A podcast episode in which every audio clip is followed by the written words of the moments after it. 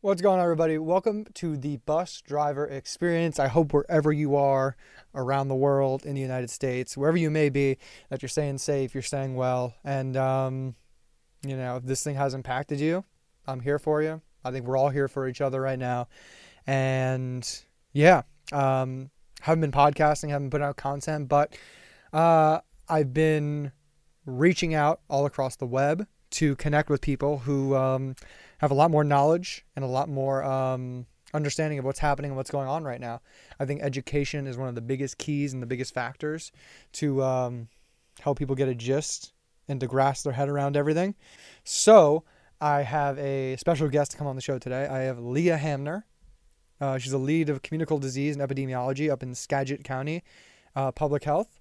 Um, it's a county outside of Seattle, and the Washington State has been one of the places. Um, I don't know, still a hotspot, but was deemed a hotspot um, impacted by the COVID nineteen virus. And she's someone who's been working on the ground, working on phone, working on the phone with people, not just in her county, but all around the country. Um, she's got some great insight, some great knowledge and education to not only what you can do right now, um, how we can treat this virus going forward, and um, a lot of misconceptions and misinformation that you know you may have heard or you may have uh, been told before. Uh, she does an amazing job of explaining a lot of things, and I'm hoping to get a lot of these podcasts out um, going forward in the foreseeable future. So make sure you check the links in the bio below, all the information um, and knowledge from where you can get your $1,200 check from the IRS to um, what's some great stuff um, you can do, whether it's quarantining, whether it's isolation, whether it's donating blood, or whether it's volunteering. You know, this is war. We're at war with something we've never been at war at um, in our lifetimes, and it's start time. It's about time we start treating it like that. This is not a drill. So I'm very happy to welcome Lea Hamner on the Bus Driver Experience podcast. Okay.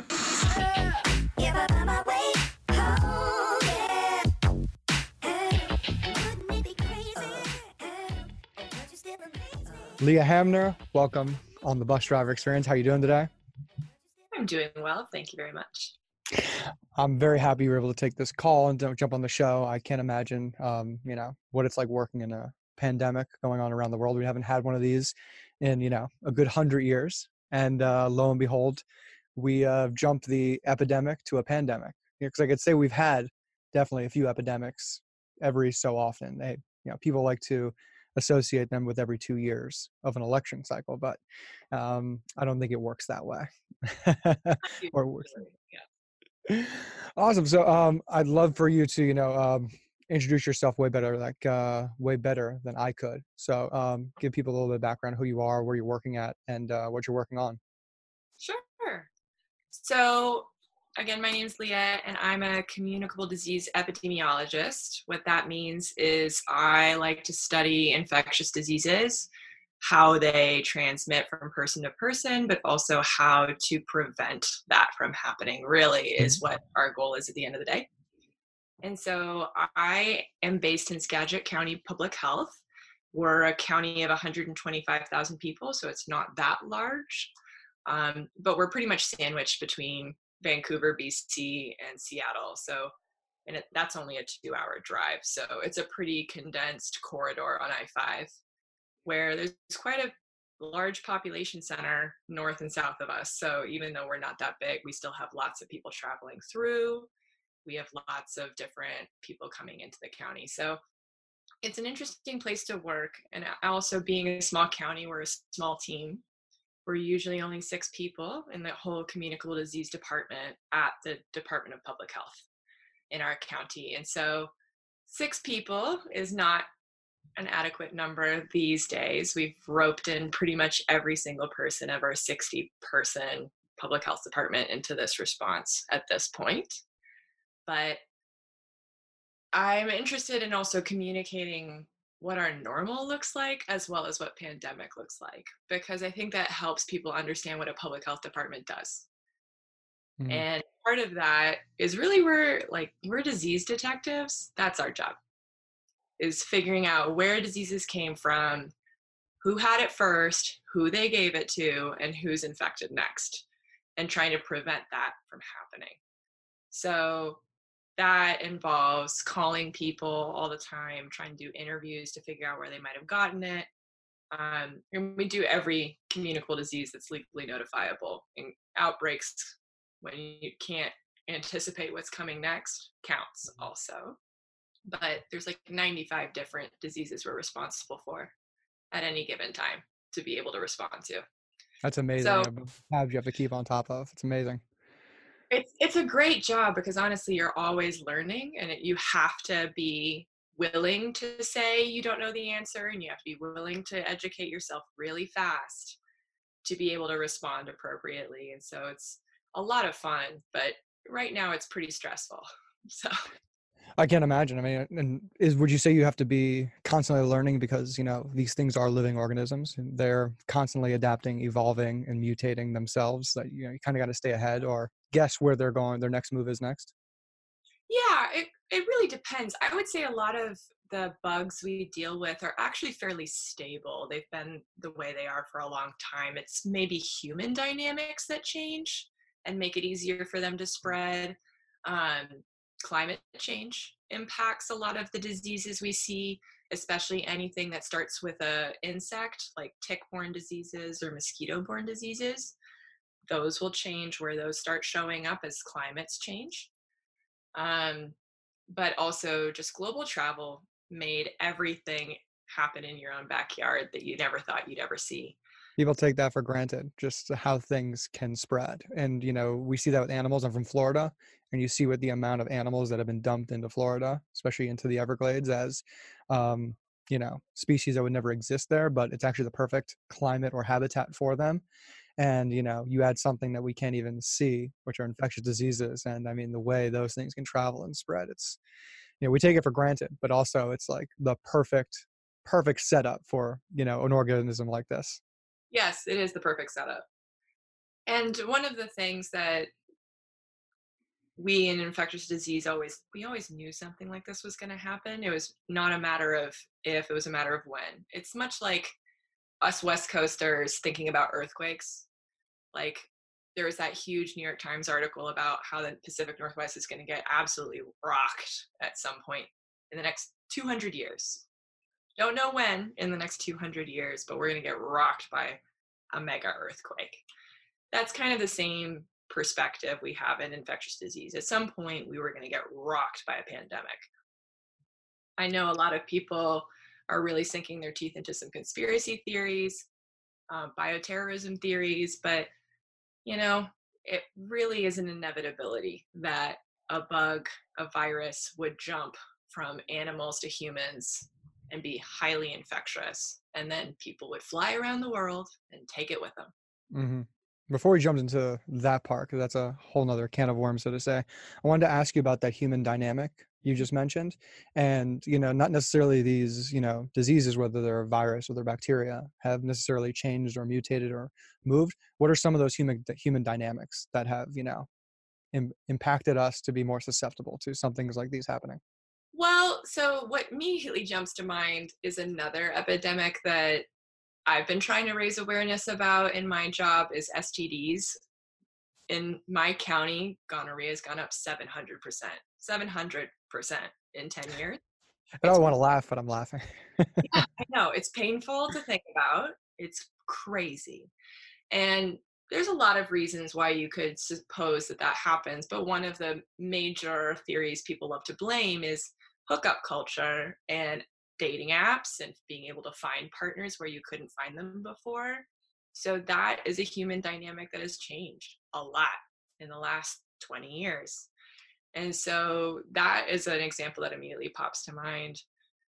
Um, others is just the amount of people that just travel the world and then they're really getting into jungle territory or they're getting into all sorts of animal interactions.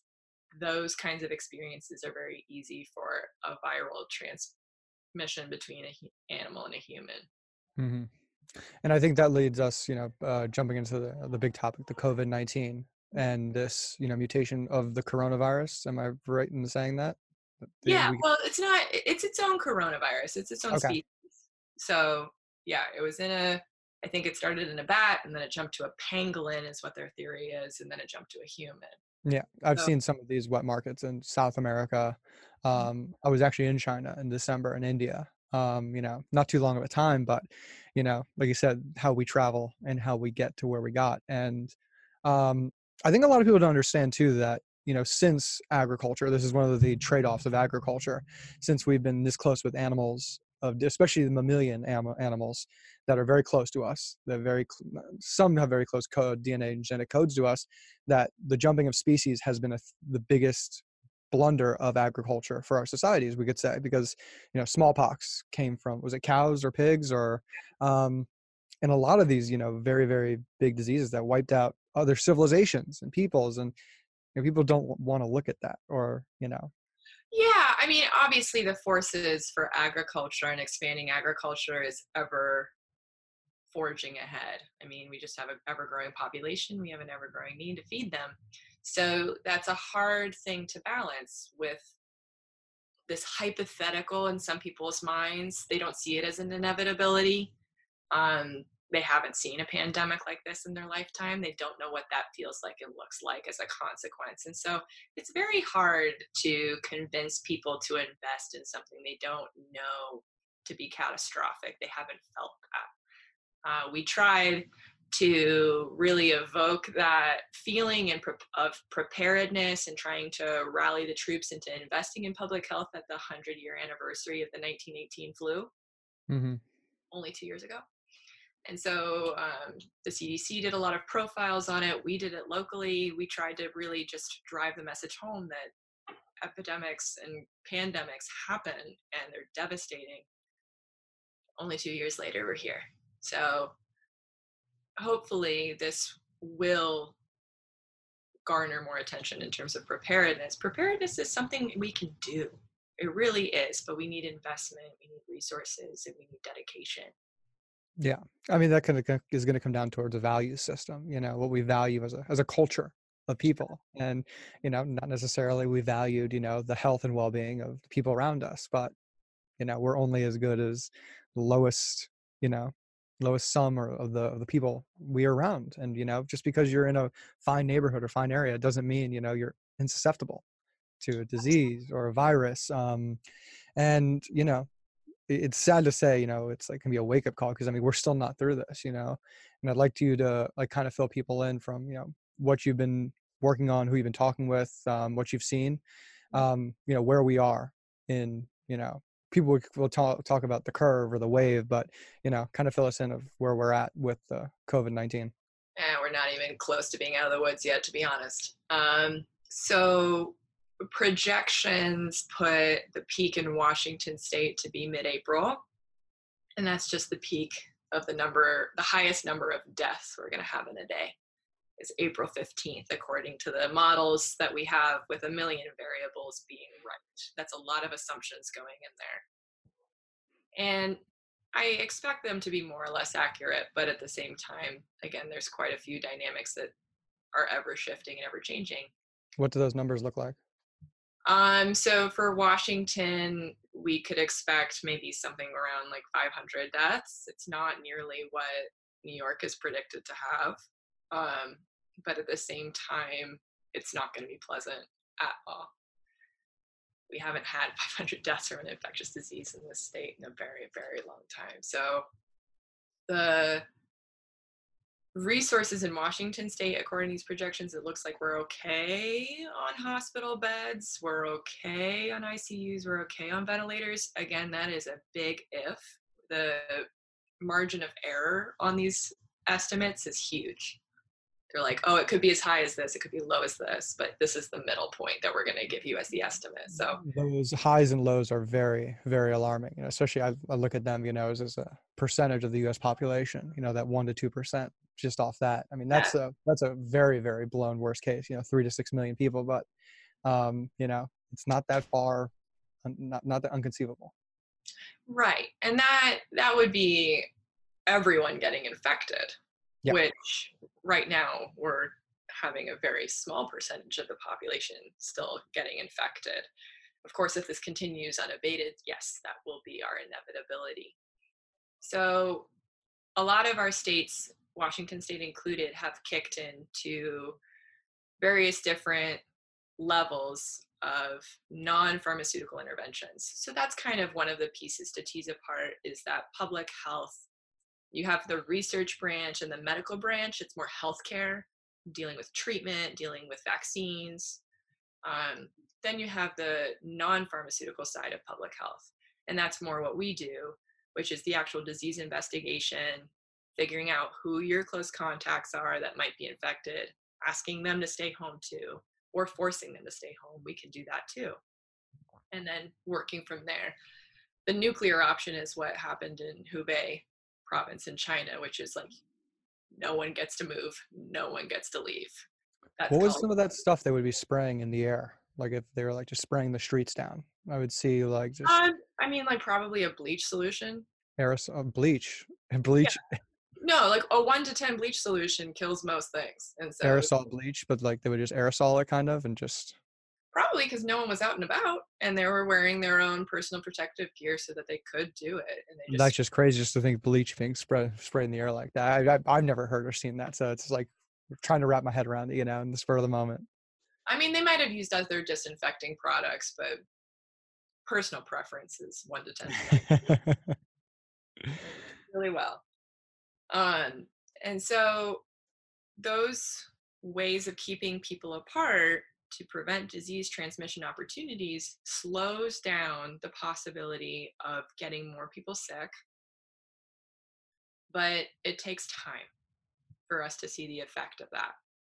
And so that is where those projections of the peak of April 15th in Washington come from. Because we put in social distancing only like a week ago, or with, with a real order with real teeth. And then it takes two, three weeks for us to see the worst of it and then for it to taper off again. And then we have to figure out how to kind of like let people out of this lockdown eh, back into society and not have it research again. So, ideally, the only way, really, in my mind, to pull that off is we have the testing we should have had at the beginning widespread, readily available for everyone testing to figure out who's infected, who's not, and then let the non infected individuals out and work. And those tests, um, I've heard of a few. I haven't got tested myself. Um, it's one where you like go kind of goes in your nose and goes all the way to the back If of your. pooping out your brain, you don't want to do it. I, Mhm. They're also, though, um, now accepting better or more comfortable testing methods. So, actually, what's really brilliant is now that they're trying to pursue the patient themselves swabs their own nose and not back in their brain in the front of their nose. Um, and that way, we don't have healthcare providers having to spend all of their personal protective equipment, their masks, their face shields, goggles, because a patient is not infectious to themselves. They can take their own specimen just fine and then put it in a tube, put it in a bag, hand it off. So that would be a game changer because I'm sure you've seen that our personal protective equipment supplies are in dire straits and it's only going to get worse.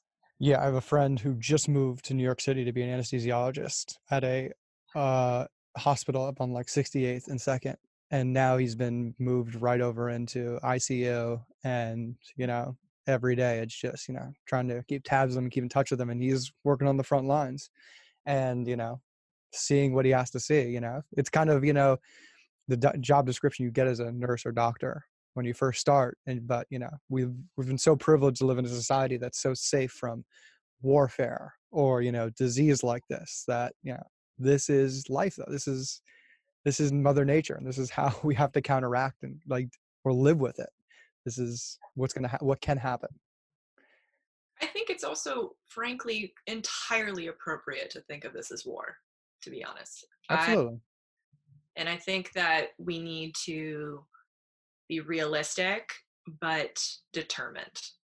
We need to continue to fight this no matter what comes, no matter what happens. It's going to hurt, it's going to be pretty awful, but we will get through it in the end. We will win in the end. It's just to it's going to take time it's going to take sacrifice and it's going to take sacrifice from all of us. And so being realistic about that and especially not holding anyone to any dates um, of when this would be over because that is completely unpredictable. So hard i don't know how they're trying to you're only going to hurt yourself shoot yourself in the foot trying to give people dates and times right so our president said he was going to open it up by easter he's already taken that off the table and it's it's just not a good idea to promise anyone anything in terms of dates at this point mm-hmm. now we are talking about you know ways to counteract this and you know quarantining and keeping people away from uh, contacting other people is the best way to slow down the spread of this disease. But what's the difference between isolation and quarantine? Great question. I love that because everyone is using the wrong words and you know, it's not really that big of a deal, but I think it's helpful.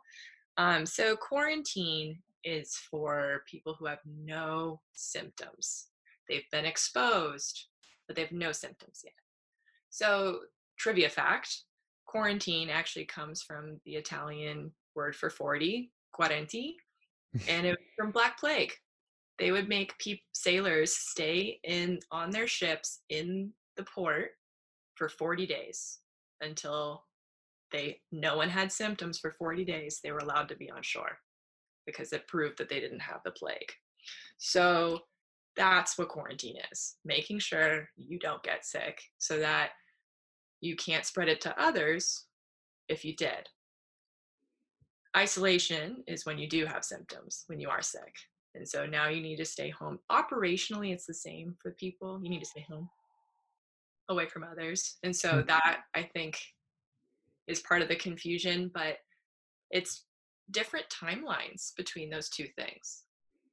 Quarantine, we have to have you stay home for two whole weeks because that's how we know it, how long it could take for you to get sick and then for isolation it's all about what your how your body heals uh, so if your body feels faster woohoo you get out of isolation faster. But if you're sick as a dog for three weeks you need to stay home for all of those weeks.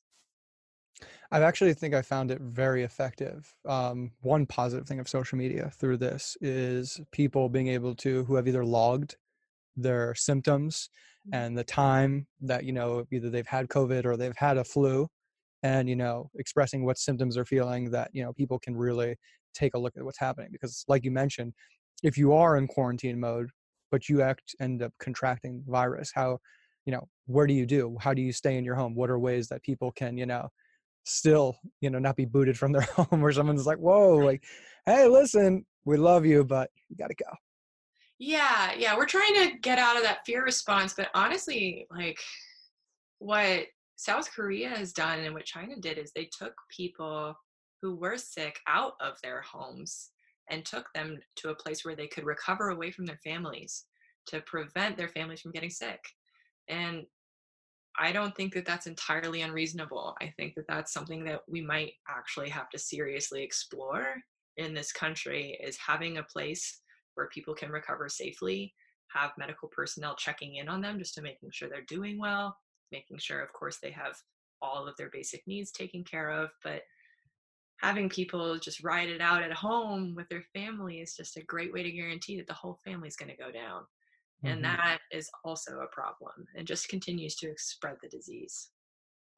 Yeah, I think like I mean that's the idea of, you know, the National Guard building field hospitals, like, you know, using the public universities that are completely empty right now to these massive campuses they have to have, you know, facilities such as these. I mean, I think I've uh I lived in Kuwait and I know people in the uh uh Ministry of Health there and I they would send me videos of, you know, they'd have these massive massive massive facilities um looking warehouses and just people standing six to nine feet apart, like in rows and in columns, just all being tested and apart from each other. It's just like, you know, it, it, it, can be done. And, you know, it's just like America. I mean, just in any, look back for World War II, it's just like we lack the discipline to get into it. But once we get the machine moving, it moves incredibly. It's just. Absolutely. And again, yeah. it's one of those things where you need to have strong goals and leadership for what exactly needs to happen, getting the whole American public to sign on to that and, and getting it done. Yes. I think it's doable. I think that we need to start making that action soon, soon, soon, soon. Yeah, and it, it comes down to education. I really would really like to ask you um, to explain or at least express, you know, what social distancing means or means to you, because I mean, I'm on the phone once a day with my family members. Florida, right. one of I'm just I'm petrified at what could potentially happen there. Uh, I've been following this closely, and it's just please don't go out. Why are you having game night? Like you you live you're elderly you live in a hundred thousand person community with older people and it's like every day a panic of like did you stay at home? Right. did you keep to yourself? So the so and people still traveling cross country uh, on flights. So please um, give your spiel on social distancing. All i gotta say is this is not a drill folks. I'm telling you this is not a drill and by social distancing, really the better word would say physical distancing, because we want you to still have social relationships with your families and friends. Use technology to do that. You just can't be close to each other physically, like straight up. You need to keep your distance. And it's just that's how the disease is transmitted. It's super infectious. It's three times more infectious than flu. If you've seen flu travel through your household, you know that that still wasn't fun this is even more infectious. And again, we're thinking it's mostly close contact, picking up things after other pe- infectious people have handled it. But on top of that, most viral bugs, this one included, you're infectious before you even know you're sick. So you can't just say, oh, I'm feeling fine, it won't be bad. You're actually infectious for at least two days before you even know it. And so that is a huge game changer in terms of control. And so that is why social distancing is so important because you just don't actually know that you're in the clear when you're having these interactions and you could just pass it off. Mm-hmm. Yeah, I think um, you had mentioned for we had talked before this. You know, you have found the COVID nineteen in feces and in uh, urine. So I mean, even the washing your hands after the bathroom and knowing how many people don't wash their hands after they go to the bathroom and this is in one you know i don't know if we have actual facts that this is spread this way but it potentially can from simply you know not washing your hands and exchanging with it staying on your the surface of your hands. You said oh, touching oh, definitely spread that way for sure. And also when people blow their nose or cough in their hands or cough in their elbow and then cross their arms right on the spot they just coughed into their elbow. Um, yes that all leads to possible transmission between you, your family, your close ones. So, really, I mean, good hand hygiene is everything. Like, sometimes I'm like, ah, I can't believe how revolutionary hand washing is, but screw it. I'm happy we're doing it now.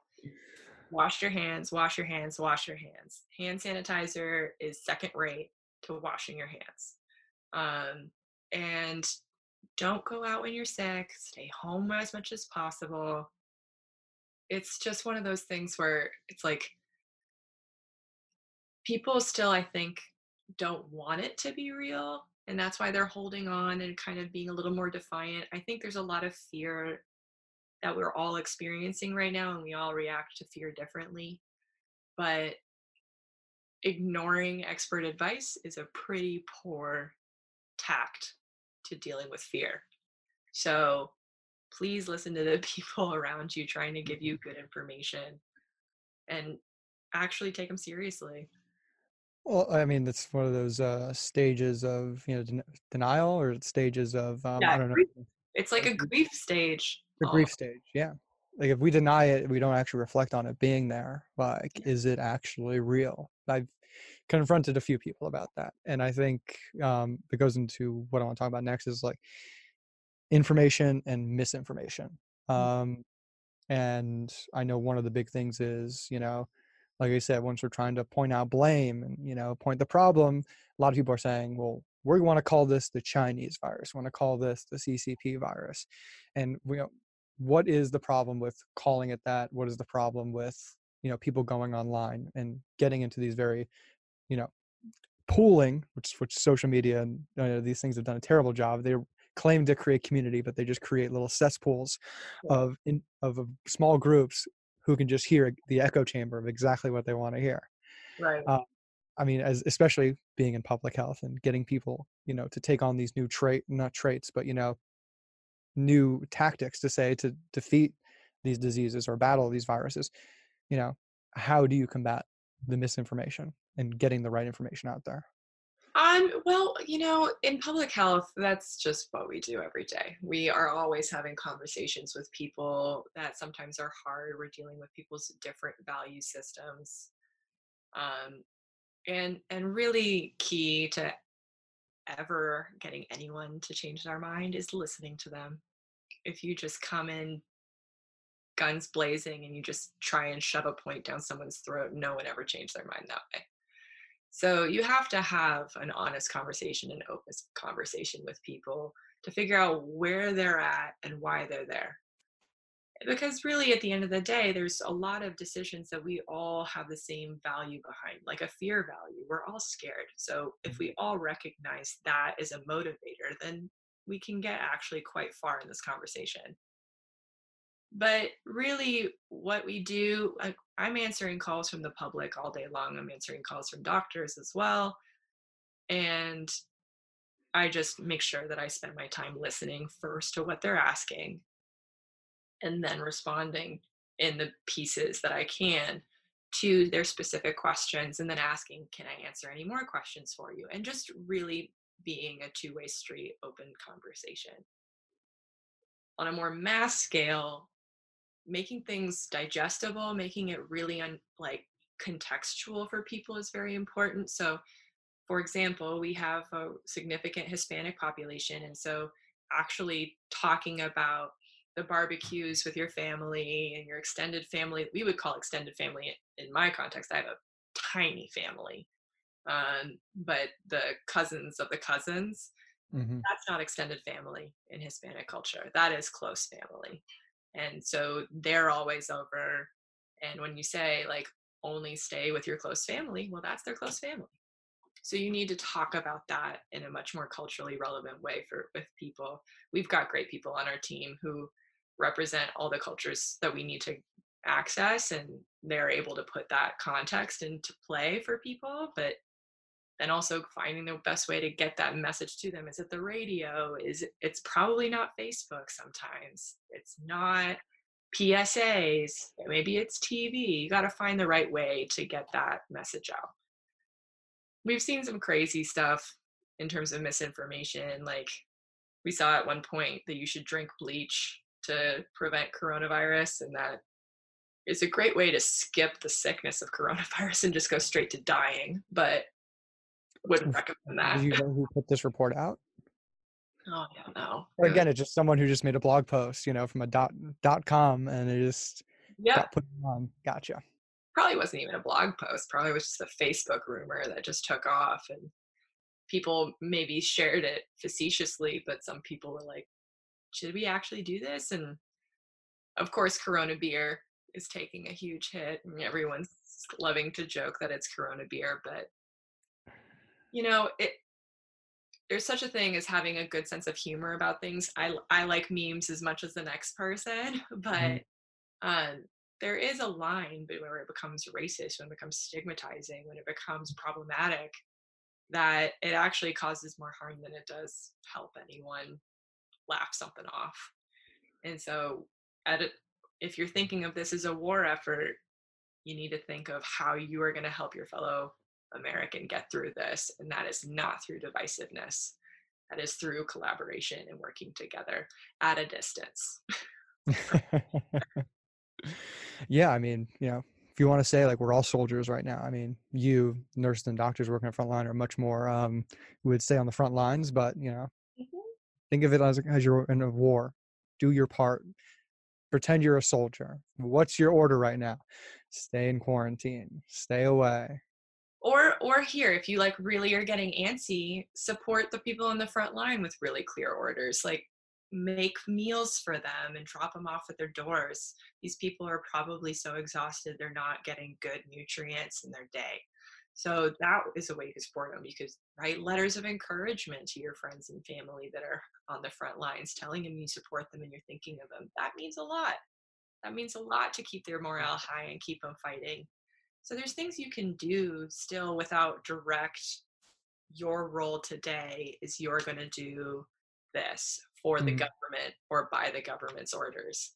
Um, there's still so much we can do for each other in this time in regards to the misinformation, I was I was just thinking about it. You really are battling. I mean, you have these 24-hour news cycles, or mm-hmm. you know, any media company now that needs to be putting out two, three, four things in each wave of the day, the morning, the midday, the afternoon. They, they need to give people something to digest, and you know, like um, like many of the tragic deaths we've had, you know, just like to start this year, you know, like the Kobe Bryant one. Um, you know, this virus itself. You know, it's it's one of those things that's beyond our control, and because we have such a the psychology of human beings today is like, oh, we have an explanation for everything. There's a rational reason for everything. We can put something to it. We we're so free to do it that we make conspiracy theories, and we love to get, run away with them. And we have to mm-hmm. realize, like, sometimes there's something we can't explain, right? To what happened, or it's just something that just happened, and that's why it happened. You know, it's it's sad and tragic, but like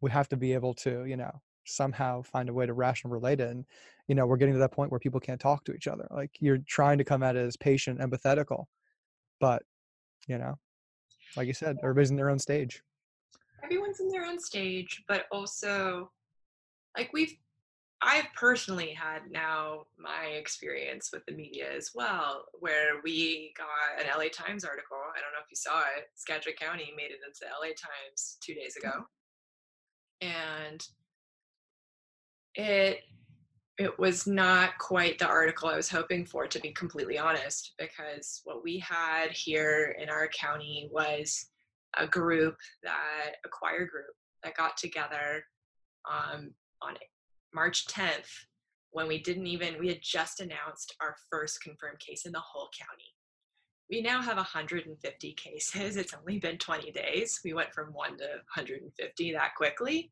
for a small county. So it's been a long three weeks since then. But on on the 10th, this 60 person choir group got together and they implemented social distancing at their choir group, but they sang together for two hours. No one had symptoms. Yet the next day and the next four days after that, 45 of them got sick. So that's 75% of them went down. And actually, two of them have now died. And it's been really sad and really awful. And so we published uh, just an announcement that we had a cluster in the community. It was a closed group. Our team called every single member of the chorale that was there or not, figured out who had symptoms. It was like 200 calls over two days that we did and then called all their close contacts especially found anyone who was symptomatic and then asked them to isolate and quarantine too. But we then released it to the community that we had the cluster.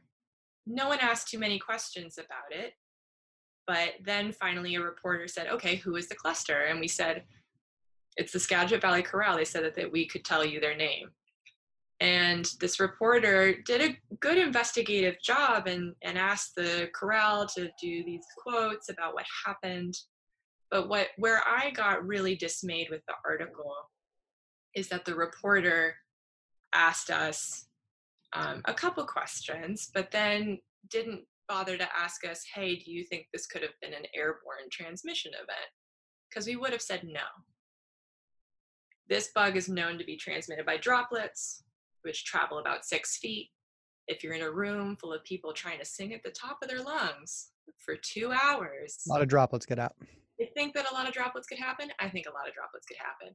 So the science was still there. I mean, I can't rule out airborne, but he has now really perpetuated this airborne transmission that is not really backed up at all by our situation. And so after his article, all the media agencies descended upon us and said, do you think this could be airborne? Do you think this could be airborne? And we had to try, we had to toe that line like really directly with the media being like, this is not evidence of airborne transmission. And so they really wanted us to say that it was. Um, we don't have evidence of that though. And so it's just a little heartbreaking to use a tragedy to push something that's not actually backed up by science. So, you know, news cycle is hard. It's really hard. Well, I mean, like I said, it goes back to the values of us as a culture. You know, we understand that preying on the, you know, you know, the uncertainty, the unknown, and the fear is going to sell more headlines like that are going to bring more people in. They, they, he slapped a really horrible headline on it too. It said that the I think the headline is they decided to have their practice anyway, and now two people are dead. At that time, it's brutal. It's brutal, and and at that time, well, there was no order at all in the county or across the state that people had to not have these events.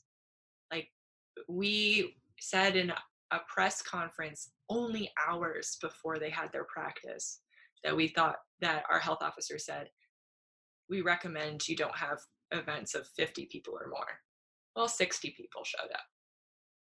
Are we really going to bash them about that? No.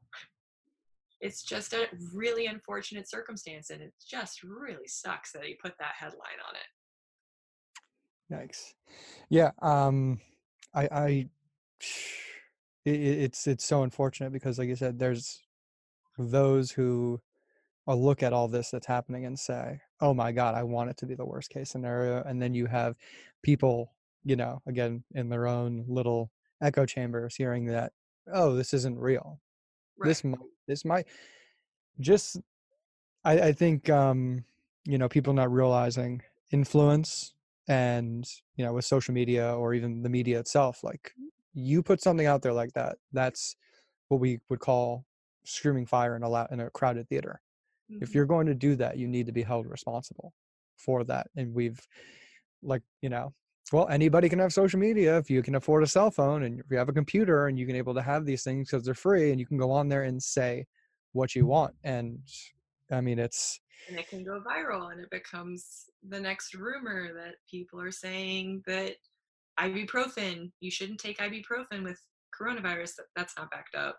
I saw that one come out at the beginning. Yeah. Um, can you give us some other ones that have been uh, debunked? Other things in case people do you know, contract this or they know somebody with it and they don't uh, jump the gun on something they may have seen or read. That's like you said, I've seen these things too. So obviously they're in the void. Yeah, I mean, God, they morph day to day, so it's hard to even stay relevant with the myths that I've seen. But really, just good information is you can manage these symptoms, a lot of these symptoms, yourself at home. Your normal flu medication that you take when you feel sick will still help in this case. And of course, if you need to go to the doctor, you need to go to the doctor. You get to make that call.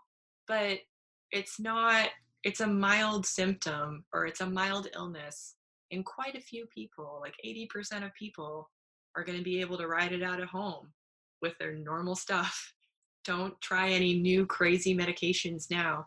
I've seen people trying to really seize the opportunity of hydroxychloroquine um, which is a medication for quite a few diseases and now they're trying to self-medicate their coronavirus infection and it's killed some people already.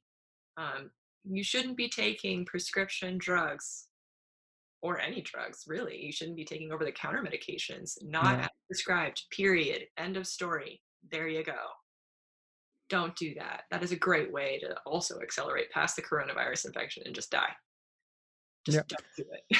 Why why is it that some you know media outlets are saying then for different states or you know um different governors who have tried to you know withhold people making a run on hydrochloroquine um and i forgot the other uh, drug that's been paired with it. Why like why are people getting upset that you know governors or you know leaders in states are saying hey we can't just let you self-prescribe to that because you know i think people don't realize it's a it's one of the main um, preventative drugs for malaria.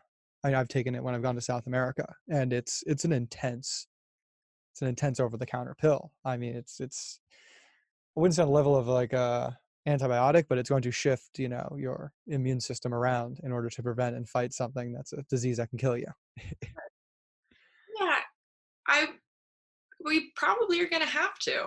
Yeah, we haven't done it yet, maybe in a really strong way, but we're probably going to have to start doing like massive PSAs shortly because people are going to start self medicating and medicating incorrectly and taking the medication away from the people who are actually needing to take it for autoimmune diseases. Mm-hmm. It's a lot like the toilet paper hoarding phenomenon too. It's it's a panic reaction.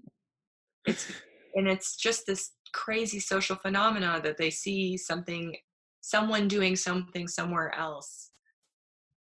And then they jump on it for some that's reason. the mob mentality. I mean we're, we're seeing it we're seeing it happen like you said with with toilet paper you know? That's the thing we'll be able to laugh at the end of this. Like do you guys did you run to the store and get toilet paper like an idiot? Yeah were you there when there was nothing there? Empty, empty hallways for in the grocery aisles with nothing in it. Yeah just quite something. It's really also just important to not do the stockpiling thing in mm-hmm. general for everything right now because you're also removing items from other people who can't afford to stockpile anyway in the first place. They just needed one and you took all of them and so it is it's not a victimless crime to just start saying oh i'm going to just buy everything out and stockpile it you are actually potentially causing real harm to the people around you by doing that. So take mm-hmm. what you need. Two weeks is fine. And then you don't need your toilet paper fortress to last you through to September.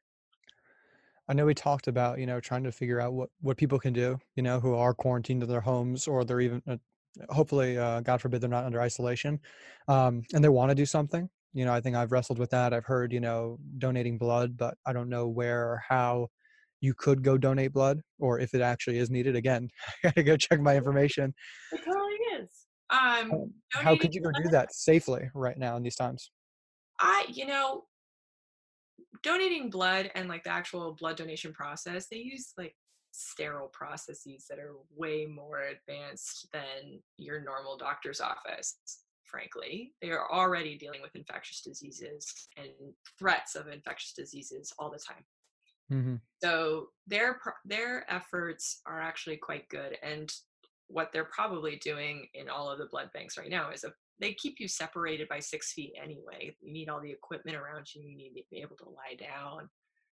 All of the people who are probably taking the donations are wearing masks, and so you can do that safely. Okay. And actually, my boyfriend tried to donate blood, and because I was bugging him to do that, and he actually couldn't even get an appointment for the next month. They're totally booked up because right.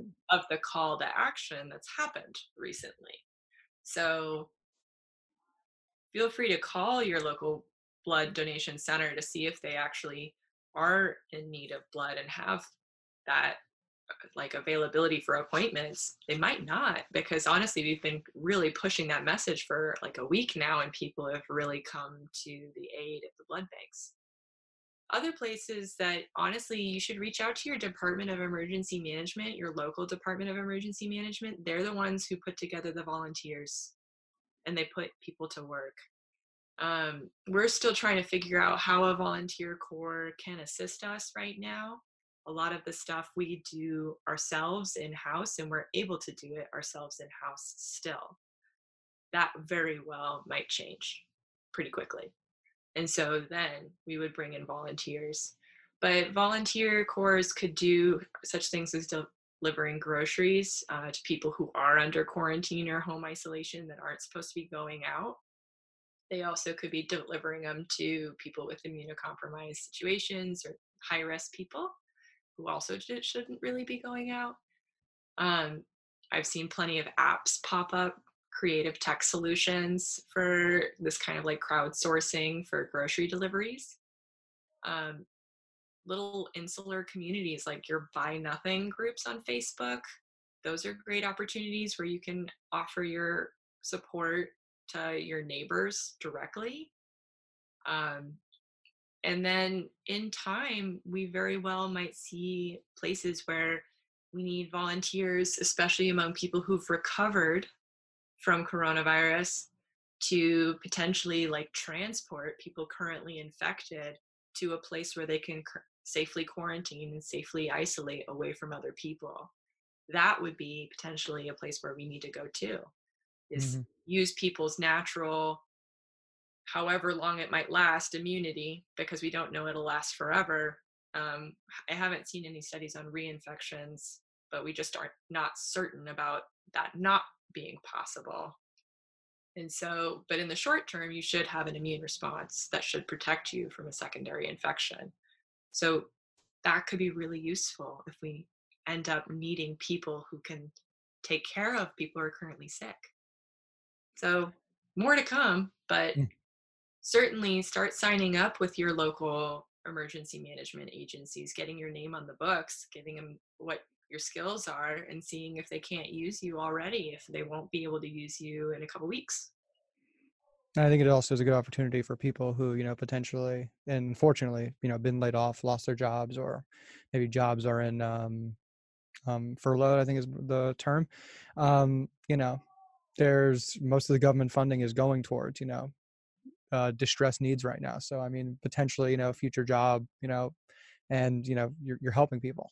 I mean, there's there's no better, greater feeling to help people, and this is a great opportunity for you to get into a brand new field. And obviously, this is not just going to be a a one year thing. You know, this is going to be with us for a while until we can really, really get a hold of it. Because, you know, there's some parts of the world that hasn't even touched yet and it's gonna get it's gonna get wild.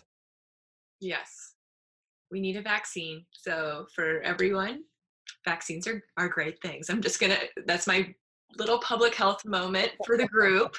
is that vaccines are the single second best invention of public health. Sanitation is the first, saved the most lives of anything that we've ever done. Is creating the toilet and creating sinks. So use those and get your vaccines. Yeah, I mean that's where I was gonna head to next. And lastly, I think you mentioned on our phone call before this, like this is, I forgot the exact term or phrase, but you said this is a disease that's going to need a vaccine in order to, um, I wouldn't say defeat it or at least suppress it within yeah. the species. So maybe you can explain. You know, you gave your your spiel and uh, pitch on vaccines, and I want to let you know first before you judge me, I'm with you on those. Um, because it's getting to that point and I, have seen people online like they, they're trying to vaccinate all of us now. They're trying to get us like this has been the entire thing to get people to vaccine. It's like oh that the massive conspiracy theory that i'll kill a bunch of people first to make sure that you get a vaccine. Yeah sure. Okay. This is their thing. So um i would say go into the science first you know why we need a vaccine for this particular virus and you know what that's going to do for us and why it's important to get this one? Yeah, so I mean, a lot of people have asked me that actually recently, saying, oh, with all of these people getting infected right now, won't we have herd immunity? And herd immunity, I like to actually say community immunity, where you have enough people in the community that are now immune that you don't have the ability to spread easily. That's was one of the cases in the UK that they were trying to do. We're just going to go with herd immunity. We're going to let people get it. Everybody get in the tube. No worries. Oh my gosh, that would be disastrous. Of course, for well, they just reached 500 deaths today. It's it's right. unbelievably so tragic. That is a great way to get to 32 million deaths in this country. Is just saying, hey, everyone out there, go get naturally infected. Also, I, I, don't want to laugh, but it's like it, yeah, it's quite something. Um, also, if we just let it go and never developed a vaccine, it would take like 10 to 20 to 30 years for enough people in the country to have it naturally to then have community immunity. so it's not something you can just let it take its course for the next 10 to 20 to 30 years. People will die all along the way and that's a long time to like wait for this to happen so th- those reasons beget why we need a vaccine because then we can mass deploy a vaccine across a nation and make sure people can get immunity without having to suffer I don't understand why people want to be naturally immune through an infection. It's a really uncomfortable, painful, if not deadly infection. So if you could get just a poke in the arm to then be immune, that seems like a better deal to me. And so vaccine development is not quick. At its fastest could be 18 months. Um, it's certainly not under a year. Under a year, that vaccine's not a viable option, frankly. And Dr. Anthony Fauci has said so much on the press briefings. So maybe in fall 2021, we will have a viable vaccine that we can then deploy at that point. But it's going to take a long time. And so we need to stall. And that's where the social distancing comes in. It is buying us time. I, I it's buying time for the vaccine, but it's also buying time because we just can't let 30 million people right away get this disease because we don't have the supplies to do that. It's just a tactic to deal with. We know people are going to get sick, but you know we don't have the hospital supplies. You know, our big case for privatized health insurance, like, oh, well, you know, our hospitals have turned into Venezuela now. There's yeah. lines out the door. I mean, I thought this would never happen, you know, and that's a, that's a debate and a topic for a whole nother day. But um, you know, your worst fear has finally come true. but it's just with infectious diseases, do not care about the money you make, the insurance you have, anything else. Mm-hmm. They don't. They don't respect any boundaries. They uh, infect who they infect, and as long as someone out there has the disease, they can spread it to someone else. And so really it is one of those things where it's like the we're only as healthy as the person who can't get to the doctor can't pay for the doctor and thus will stay at home or go around and continue to work because they can't pay their bills so they're going to keep going to work while they're infectious and infect other people that we are as a society are only as healthy as that person mm-hmm. um, I wanted to say, I'm so happy I got to steal you for way more than 30 minutes, and I'm thank you for being such a big trooper. uh, I want to leave with one thing because I think it's going to be a great uh, scope and um, what's the thing? Uh, a good uh, barrage of color. What's what's those things called?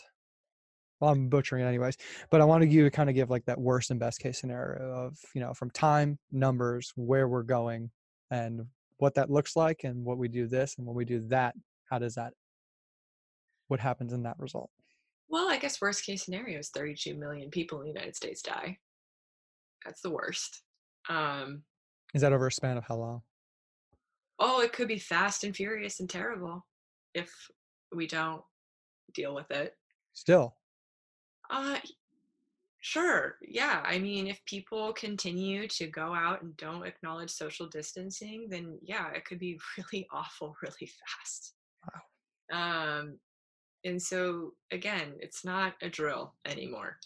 And if we are able to really like smooth it out, flatten the curve, which is the rallying cry we're all paying attention to now, it can be way less painful than that. And that is really a factor of time because the reason we need ventilators is because what happens physically when people get critically ill with COVID 19 is their lungs fill with fluid. And there's no way actually for us to artificially or like go in and remove that fluid for them. Their body has to do it. And so a ventilator keeps them alive long enough for their body to do it themselves. And so if we have this critical rush of people in there, then we have no ventilators and we have no time for people to actually recover on their own. And so that is how we lose people. And so we need to protect that healthcare capacity as long as we can. Eh, I know a few doctors have passed to from you know treating people with the virus. Um, you know, how are we with medical professionals? Kind of got one more question there, but how are we with you know the number of medical professionals that we have? You know, do we need volunteers like eventually for those asked for that part because we don't have? I know it's already a very very not that sought after job again towards the values of our country, but like we're, uh, we do not have that many of these soldiers. We don't. We don't. And there's a whole bunch of challenges that we're going to face with staffing we could have we could have all the ventilators in the world if we don't have the staff to execute the process and take care of these patients we're still nowhere so there's a lot of logistics ahead of us that we're going to have to figure out and it's going to be tough we do have medical students that could be accelerated through their programs and honestly it's going to be a scary world to enter but that's kind of what doctors signed up for. Same thing with nurses. So we'll see what happens. Of course, we need to make sure that they are protected, that they are able to do their jobs as safely as they can do their jobs. So then we have to get our manufacturing in order and to actually have the protective equipment that they need. Lots, lots of different places that we need to work on every day. Mm-hmm thank you so much. I'm really grateful for your time and giving me the extra time. Um, I got to do a quick little spiel sign off. Um, and guys, down below and wherever you're listening to this on a podcast or you're watching this on YouTube, I'm going to be linking a bunch of information that Lea and I talked about. And just she's going to have her send over a bunch more stuff where if you have any questions, you need to look up on stuff. I even have stuff on those $1,200 checks coming in from the IRS. I want to leave to you if you need to know how to get that because you do need help. Um, you know, this is war. This is a completely different scenario. None of us have ever experienced this, but we're in it together. And the more you know, the more knowledge you have, there's better understanding of how you can save yourself and the people around you, which is our entire country. You know, we're a unit. And so, Lea, thank you so much. I really appreciate your time tonight. Oh, it's great to talk to you. All right. Have a good one, guys.